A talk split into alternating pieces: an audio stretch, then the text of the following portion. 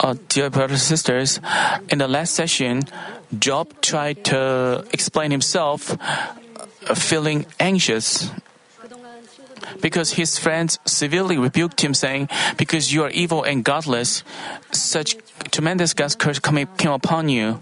So Job was very hurt. In, throughout the chapter 20, Job's friends bitterly Uh, criticized him, is calling him a wicked and godless with figurative expressions. And Job also tried to explain, tried to defend himself, but he, he and from and in the last session, he was uh, he expressed how hurt he was. He tried to explain that he was not such a godless and wicked person. Job, the thought of himself as a righteous man, he didn't commit evil, and he he thought that he had extended goodness and feared God, but he was being criticized as an evil person and he was being cursed, so he couldn't bear it.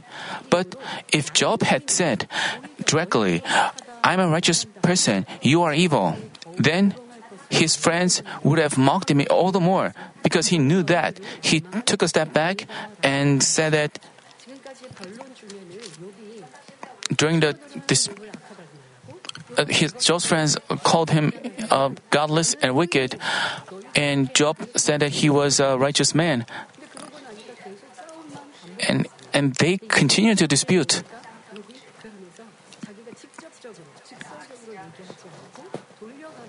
And Job Job didn't relent because you know he had been continually criticized and he wanted to explain himself, refute his friend's statement. And in today's passage, he wanted to, he said what he really wanted to say. I hope I hope that you have a time to realize God's deep love as we explore each and every word of Job. This is the way to receiving answers and blessings. When we don't know God's love, we commit evil against those around us and we complain. That's why we continue to have trials and tests and our diseases and problems are not resolved. But as we discover evil and realize His deep love, when we make a resolve to, that's where God's healings begin. But but if we just make a resolution and if even if you repent, even if you make a resolve, but after some time, you know, some people receive healing and answers, but after some time, they return to their original state, their original state. So they begin to get sick again. And then they, when they attend a revival meeting or some other events, they again try to repent with running nose and tears. And then they get healed and, and this cycle repeats. Then Father God wouldn't give you an answer because he knows that you're not truthful. Because he knows that you have a change of heart. You he knows that you would make friends with the world. Even after you have your problems resolved you go back to your original state. And you make that repeat over over and over. Then so I hope that you wouldn't live like that. I hope that once you make a resolve, you have to bear uh, a true fruits. In chapter 20, Job's friend continually said like, Job, because you are wicked and godless, you are not prosperous but suffering disasters. To refute such a statement, Job said as follows, Why do the wicked still live? Continue on, also become very powerful. Their descendants are established with them in their sight, and their offspring before their eyes. Job was saying like, friends, are you saying that God has inflicted such a horrible curse upon me because I'm godless and wicked? Let me ask you then, if you are right, why do the wicked enjoy good health and a long life and have strong power? their seeds, their children are standing firm and living happily with them, and their offspring are enjoying prosperity in our presence.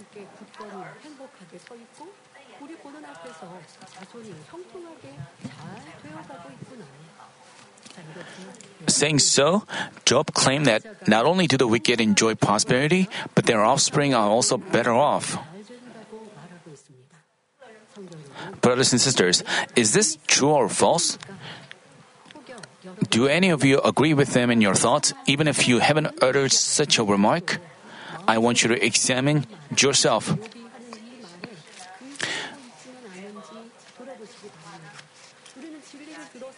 We have learned the truth, and we know that uh, the wicked will be judged, the wicked uh, suffers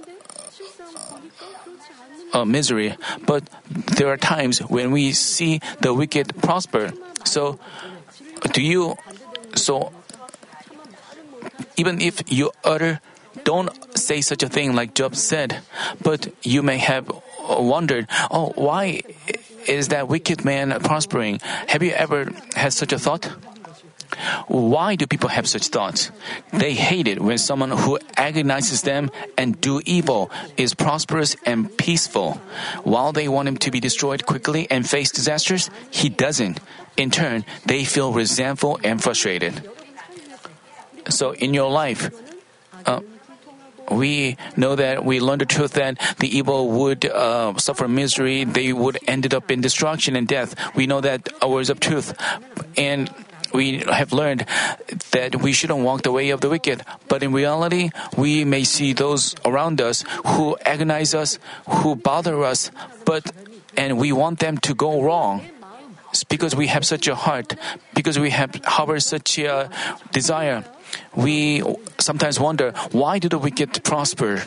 So, because because we feel when we feel exim, extremely resentful, we even say without out, we even say such words. Uh, but from the Bible, we find that the wicked were not prosperous and blessed, but the good and righteous lived in prosperity and blessings. To the extent one feared God and cast off evil and achieved righteousness in obedience to His word, received greater blessings. As an example, Abraham treated all people in goodness and let his nephew choose the better land. He always led a good and righteous life. He also obeyed whatever was the word of God by saying Amen. Since he had such a beautiful and good heart, God set him up as the father of faith and called him his friend.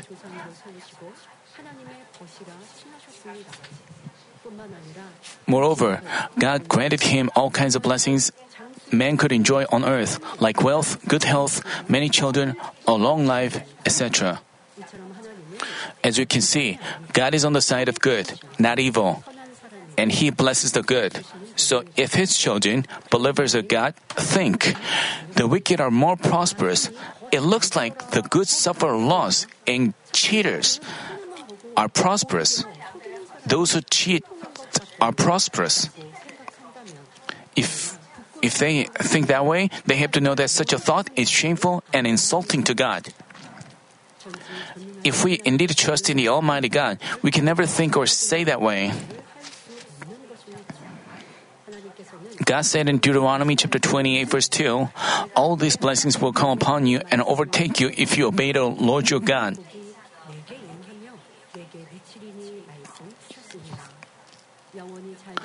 God promised us that our soul uh, God promised us that as our soul prospers, all things will go well with us and we will enjoy good health, that He will let us reap according to what we've sown, and that we, if we ask for His kingdom and His righteousness, all things will be added to us. The Word of God has no error, not even a single letter or a stroke of it. Still, many people have a question why are wicked seemingly more successful? Hopefully, today's message will help you exactly figure out God's profound will. We read in I hope that as you go through the times of trial, you may have uh, such such thoughts like, that man is wicked, he agonizes me, he distresses me, he bothers those why? But why doesn't he face a judgment? But why does he? What? Why does God leave him? Leave him alone? Then we are just like Job. So we have to find out why we have such a heart, uh, what kind of evil that is, and.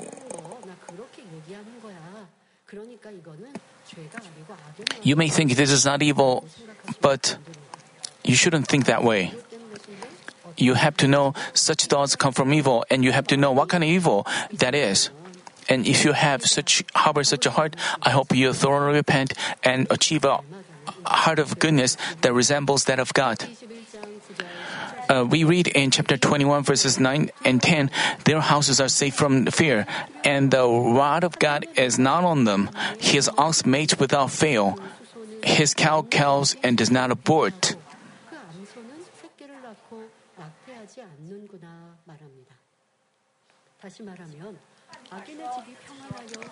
Uh, he meant to say, the house of the wicked is in peace without fear. God's curse is not on them, and their cattle grow well and give birth to many offspring. After uh, taking a close look, Job assumed that the house of the wicked were in peace without worries and concerns.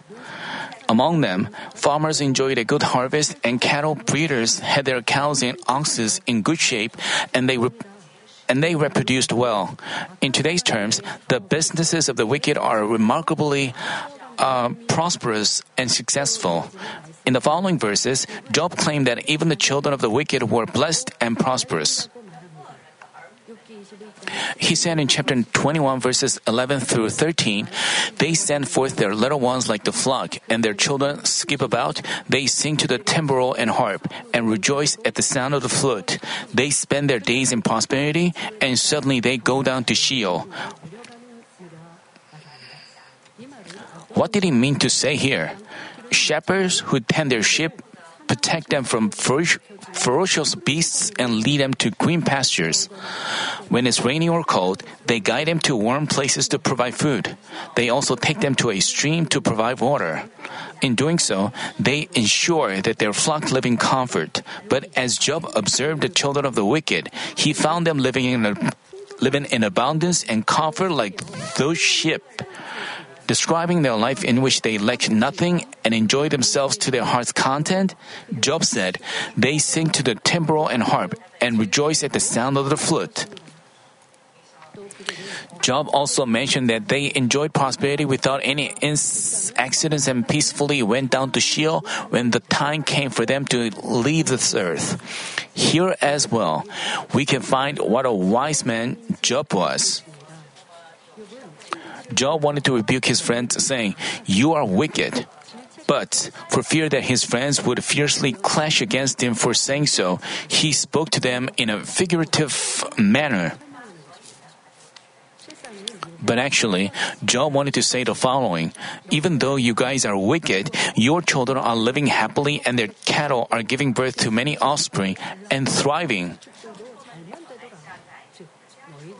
uh, his point was, You are asserting that I've met with this disaster because of my wickedness, but why is that you and your children who are more wicked enjoy such prosperity?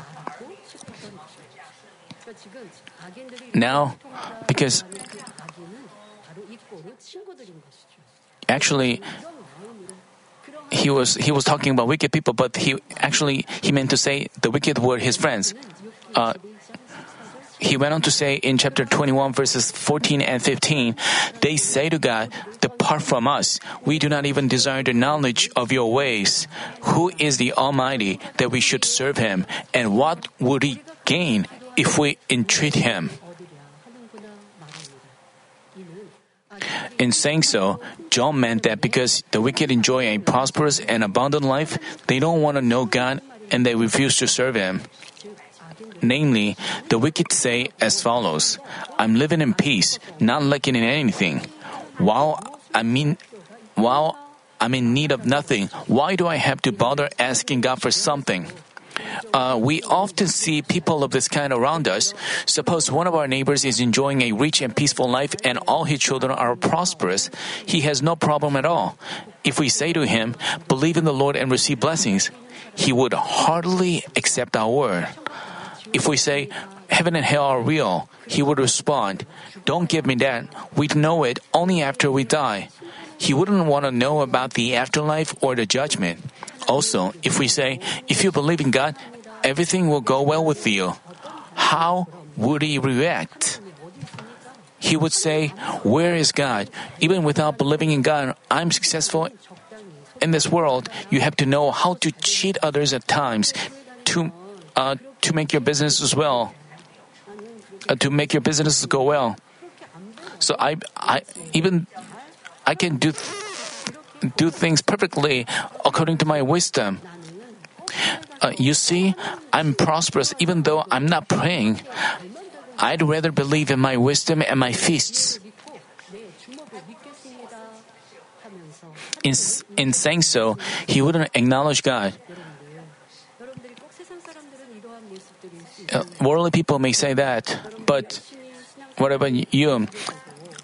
You know, uh, while you lead an earnest Christian life, people of a different church may say, "Why do you are you so earnest with your life of faith?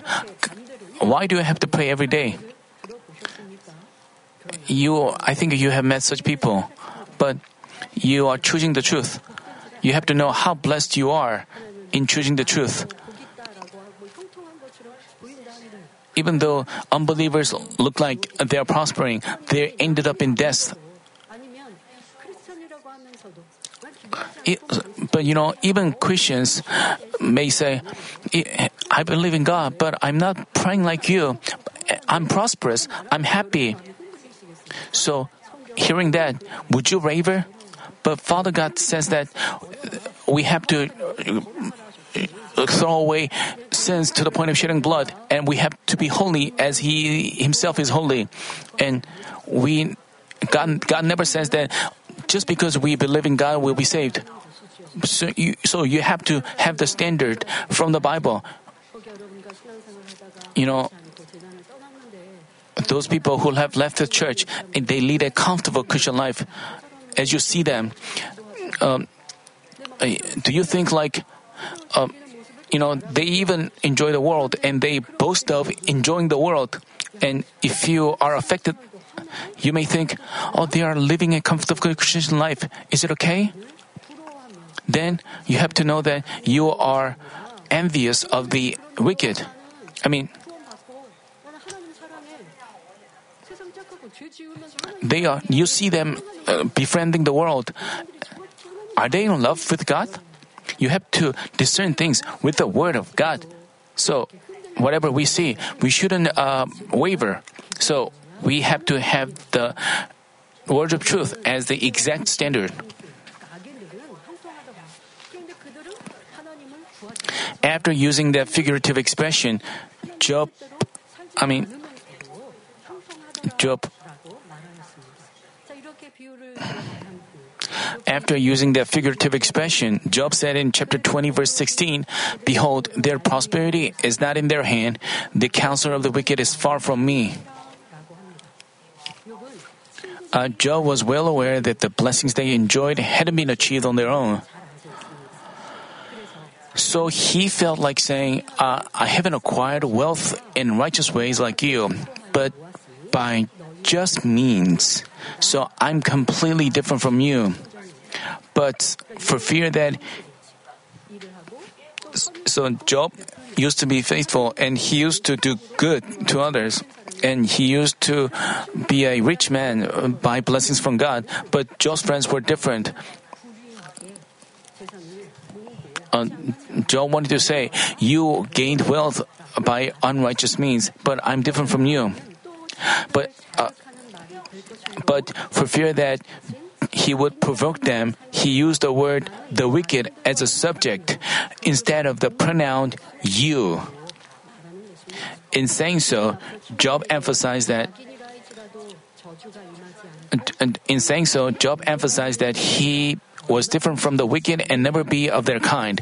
Earlier, Job asked his friends, Aren't you seeing those cases where the wicked are guided in prosperous ways without suffering any curse? The reason was, if we had it, if we had directly said, Aren't you enjoying prosperity even though you are wicked? He knew that they would be provoked and clash against them. Moreover, if Job had said, "I'm a righteous man," how would his uh, how would his friends have reacted? So, Job indirectly asserted his righteousness, saying, "Under God's providence, things can go this way or that way. It's not that I'm suffering disasters because I'm a wicked person. I've ended up like this under His providence." Brothers and sisters, when we speak or think of the judgment or retribution inflicted on the wicked, we have to discover what's in the depths of their heart. As we discuss three kinds of cases today, I you know, Job said that uh, the wicked are prosperous because, and Job, uh, Job said that to refute the statement of his friends,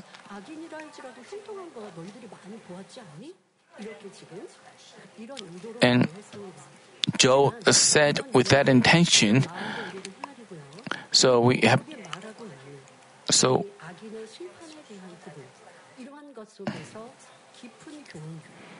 uh, so we have to learn a lesson from Job's statement, and we have to discover ourselves and change.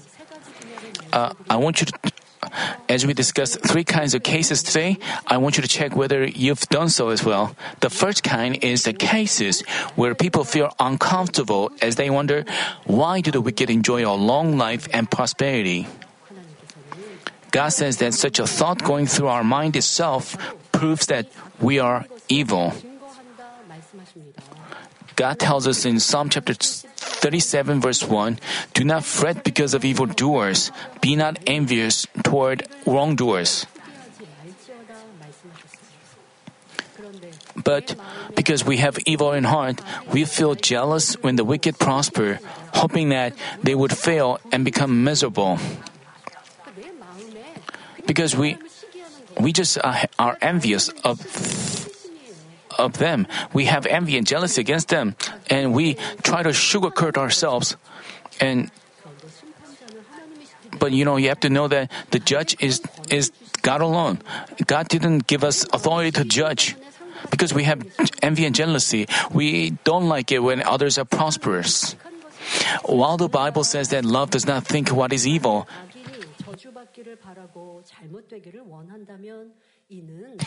while the Bible says that love does not think of what is evil, if we want the wicked to suffer a curse and go wrong, this indicates that we are lacking love and hating others. Our Jesus loved everyone and didn't hate even evildoers. He told us not to resist an evil person, but rather love even our enemies and pray for those who persecute us. Uh, oh, while we should try to have our Lord's goodness and love, we shouldn't hope for the wicked to, to be destroyed we shouldn't hope for the wicked to be destroyed and judged quickly. How could we pos- possibly possess a good heavenly dwelling place with such a heart? If you um, but if you let's say you you you have you may have also such thoughts. Oh, regarding people around you, why did God give such a duty to him? He's doing he's doing things that way. Why when things don't agree with your thoughts, you may you may think he is not doing things according to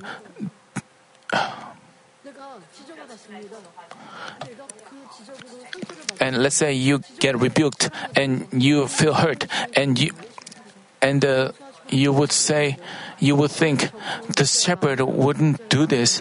Why does he have the heart of the shepherd? You think another then you think another person to be evil. Then why did god give him such a duty? Why does god use him for such a precious purpose? So you have to check your life. Uh, check yourself whether you are evaluating others, whether you feel envious and jealousy of others, and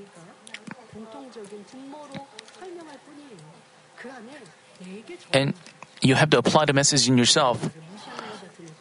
When someone uh, looks like he is ignoring you, you gossip about him, and you think he is worse. Uh, he is less than me. But why does God give him such a precious duty?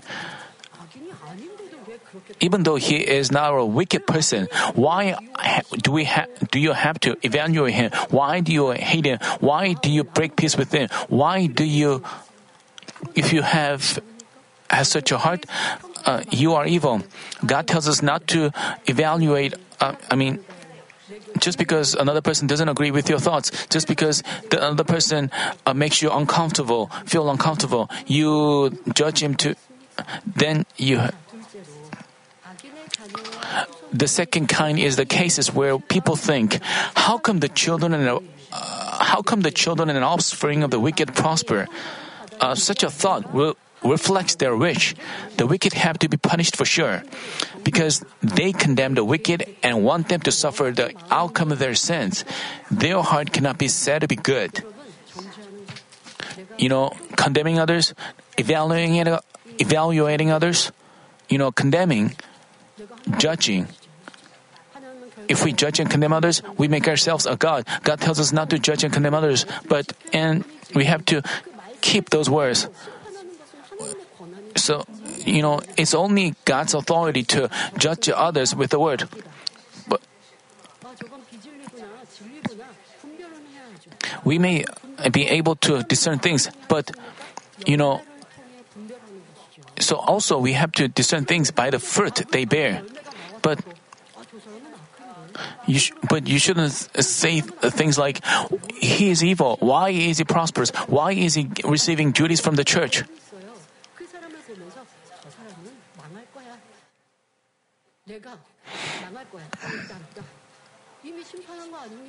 You are judging, um, passing judgment on them. Uh, we, uh, you are judging others that way we have to know how what a great evil it is to judge in uh, condemn others. We have, of course, we have to discern things. We have to discern whether something is uh, uh, right or f- wrong. We shouldn't pay attention. Uh, we shouldn't pay attention to the words of evil. We have to be able to discern things. That way, we can pursue goodness and truth and choose God. This is. Uh, so while we are cultivated on this earth, we have to have that ability, but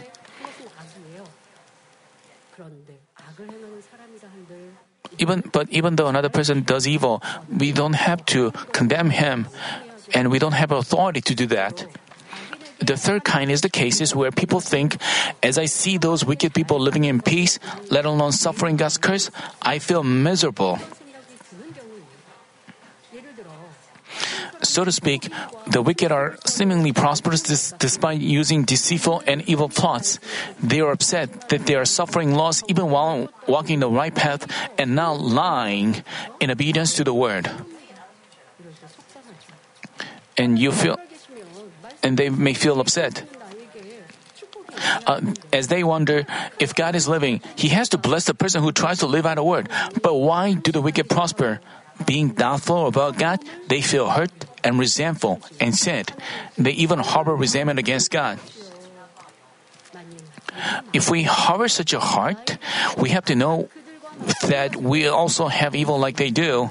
God wants us to check whether we have evil in us before we judge anyone to be evil. Brothers and sisters, how do you feel when you see the wicked prosper? I mean, there must be God's providence and His will in that as well. So why do you have to hate and resent the prosperity of the wicked? Later on, I will talk to you about God's providence and His will embedded in that. If we hate a person because he is wicked, that means we also have evil in heart. When we remove such evil from us, we can have God-pleasing spiritual love coming upon us. I've also had this thought. Uh, year, I before when I was narrow-minded, when uh, when I heard about people gossiping uh, gossiping about me, I when I heard such uh, gossips, when I heard about such words, when I but even though I didn't hate them, I was sometimes distressed. I I was uh, I wanted to I could have you know also refute their statement. I was free to do that. I had also such a thought. Uh, before I achieved enough goodness, because I felt upset, I had such a thought. As I mm, went through trials, I thought, but as I went through trials, I, I checked my heart and I was in peace, and because I removed such a heart that I used to have. And I remember how I was.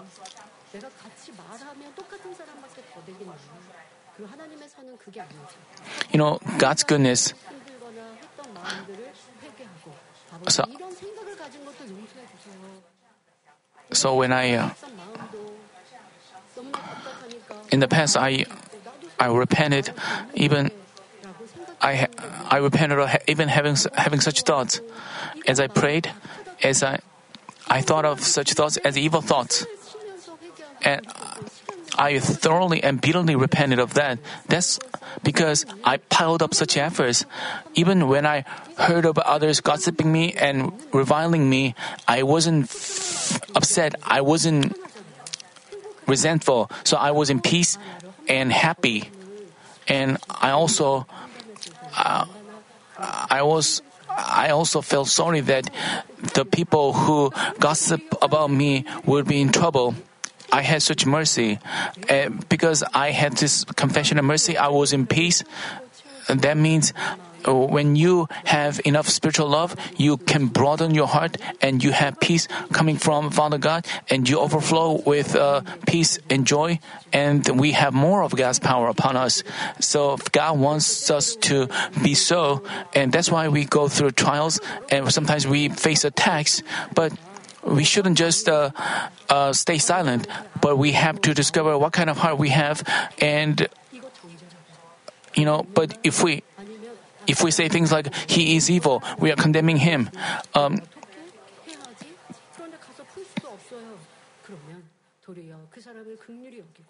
so we have the mercy on others and, and we have to look take a look at ourselves. We have to examine whether we felt um, resentful with her, whether we felt hurt, hurt. You know,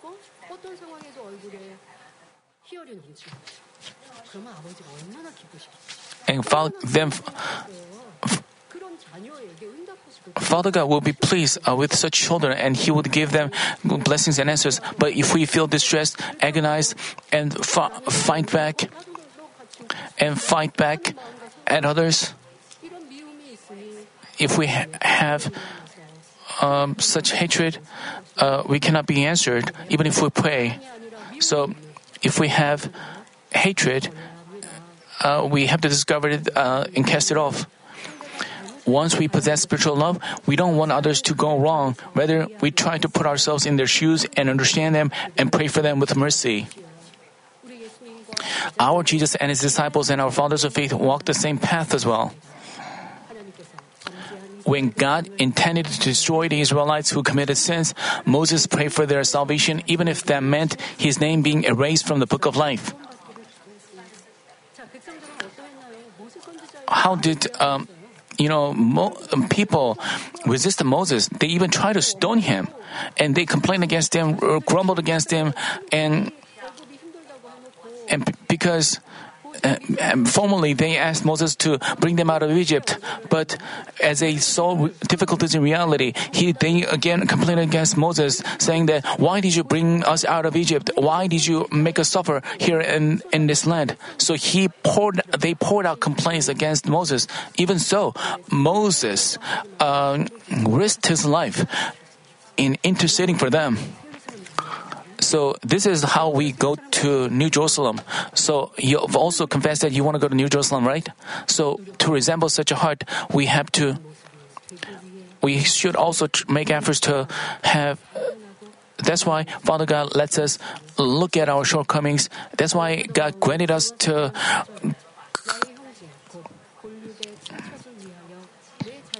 Apostle Paul also confessed in Romans chapter 9 verse 3, For I could wish that myself were accursed, separated from Christ for the sake of my brethren, my kinsmen according to flesh. As for Deacon Stephen, even as he was being stoned to death without any fault, he didn't utter a single word of complaint. Rather, he knelt down and prayed with a loud voice, Lord, do not hold this sin against them. We should also long for and achieve such perfect love. As we do so, God will, um, God will lead us to New Jerusalem that He has prepared, and we can also receive overflowing blessings on even on this earth. Uh, Job went on to say in chapter 21, verses 17 and 18, "How often is a lamp of the wicked put out, or does their calamity fall on them? Does God apportion destruction in His anger? Are they as straw before the wind, and like chaff which the storm carries away?" Up to verse 16, Job spoke about the prosperity of the wicked. Now, in this verse, he said that the lamp would be put out, which is the opposite outcome. The lamp of the wicked being put out refers to the stake where the where their workplaces and businesses fail. The peace in their families is broken, and they can become miserable like Job with afflictions, curses, and diseases. Their lamp being put out also means that their life would come to an end quickly, which is the opposite of enjoying longevity. And Job remarked that straw would be blown away by the wind.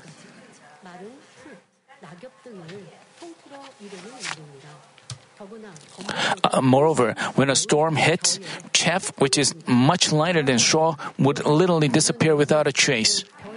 When we harvest rice, rice plant, we have the chaff and uh, and and that chaff is blown away by the wind.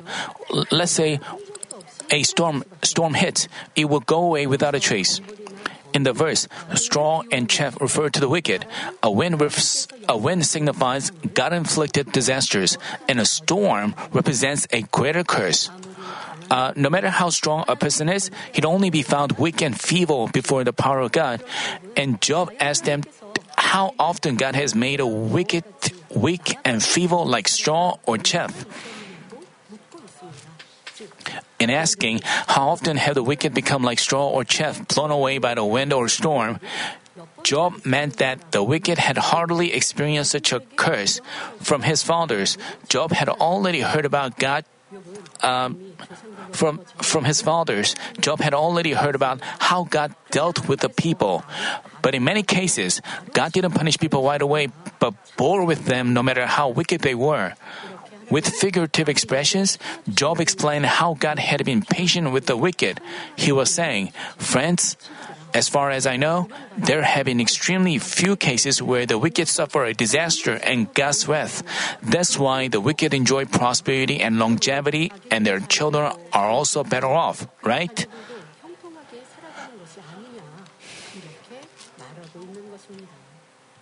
uh, brothers and sisters, then why is it that the wicked seemingly prosper as Job claims?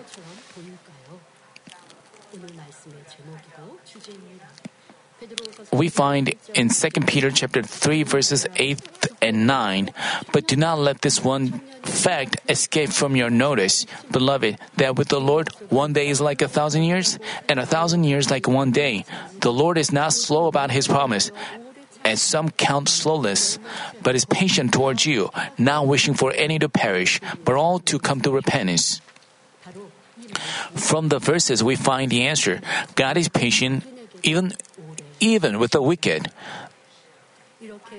The reason that he is patient for long is that he wants no one to perish, but all to repent and reach salvation. Here, we have to figure out God's great love and his providence. As for Egyptian king Pharaoh, God didn't destroy him at once, but bore with him time and again. As many as ten, as many as ten times, God revealed that He is living and Almighty, giving him an opportunity to repent. But letting out evil to the end, he chased after the Israelites. As a result, his whole army got buried in the Red Sea.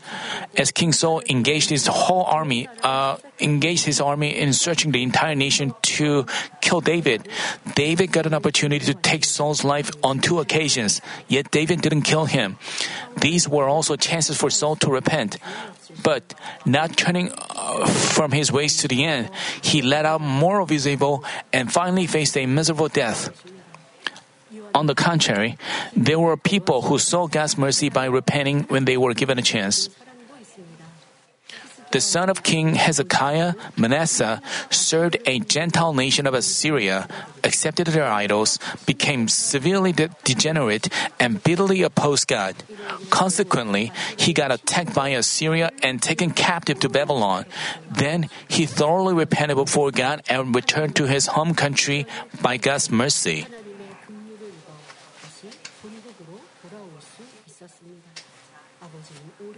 God is patient and He bears with people for long. So, but any God doesn't uh, send send a curse or punishment right away, but He is patient again and again. And some of them also repent.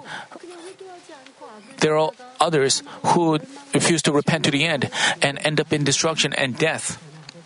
But still, God wants them to repent, and He is patient with all. Uh, also, when the people of Nineveh were to be judged on account of their evil, God made Jonah the prophet proclaim the impending judgment upon them, thereby giving them a chance for repentance. Warned by Jonah, the king and his people fasted and repented. God then extended his mercy and exempted them from the judgment. Uh, at this point, uh, why? How did Jonah react? He didn't uh, understand God's profound love.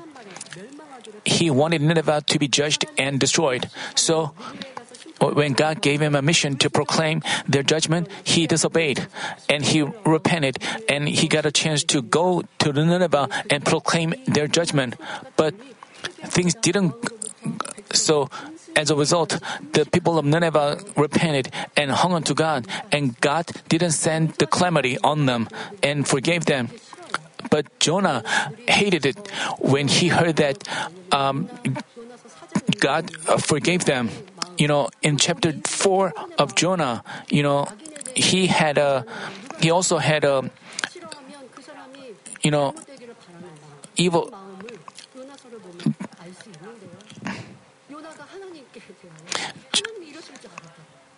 Jonah complained against God, he said that I knew that he you wouldn't send the calamity on them if I proclaim a judgment. That's why I refused to proclaim the judgment. He complained against God that way.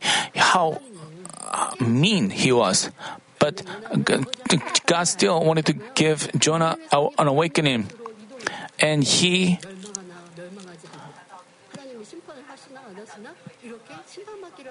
he wanted Nineveh to face God's judgment, but God didn't send down his punishment. As a result, Jonah complained against God. We have to also check ourselves whether we have, as to whether we have such a heart. Do we want uh, the wicked to uh, be destroyed? We do we want the wicked people to go wrong? You know,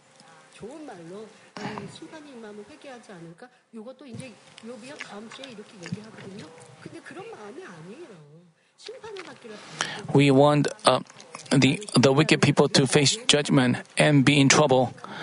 This is such an evil heart. We, Jonah had this heart, but there's a great difference between his heart and God's. Uh, for God wants even the wicked to repent. He bores with them for long, giving them chances to repent. Let's say God has immediately cursed and punished the wicked whenever they commit evil. Who would remain on this earth? The Bible says that there is none righteous, not even one.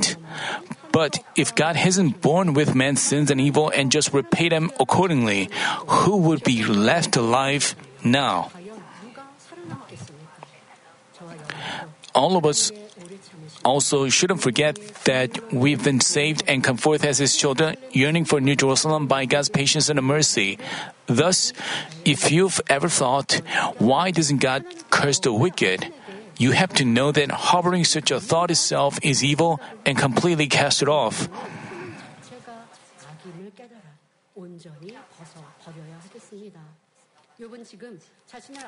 um, to refute his friend's statement condemning him to be evil.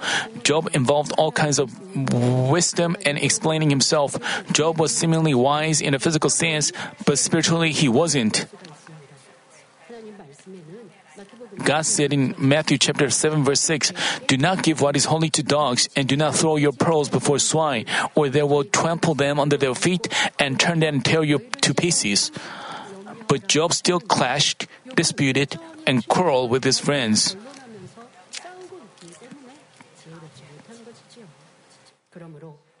Therefore, achieving sanctification and overcoming evil with good is true wisdom and God's will. God said in 1 Corinthians chapter 1 verse 25, because the foolishness of God is wiser than man and the wickedness of God is stronger than man. In James chapter 3 verse 17 tells us, but the wisdom from above is first pure, then peaceful, gentle, reasonable, full of mercy and good fruits, unwavering, without hypocrisy. Since, God, uh, since Job wasn't a man of truth, he clashed against his friends and tried to beat them anyhow, using his own wisdom.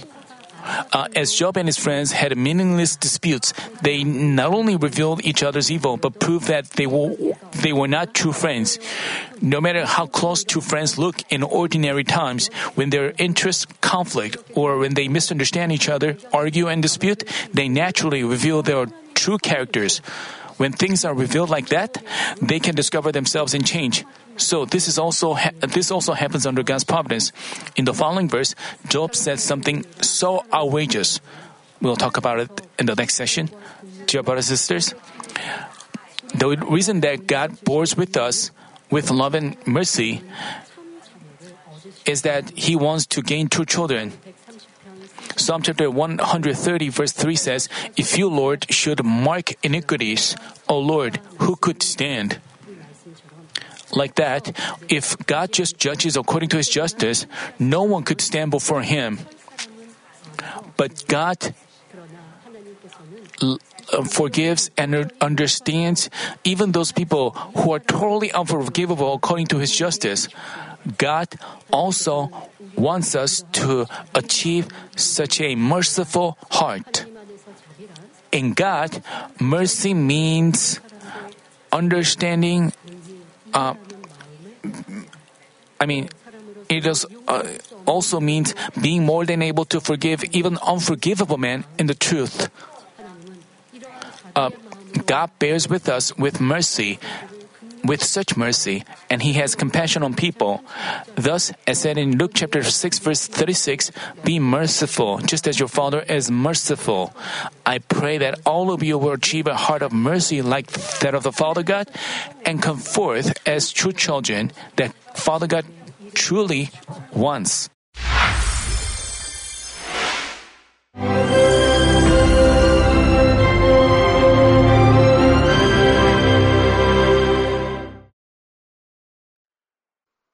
Hallelujah. Almighty Father God of love, please lay your hands on all brothers and sisters receiving this prayer here in attendance. Lay your hands on all the members of the branch churches and local sanctuaries, and all the GCN TV viewers, and those who are watching via satellites, cables, and internet all over the world, transcending space and time. Plant faith in their hearts and drive out their negative thoughts and doubts. Let all the trials and afflictions leave them.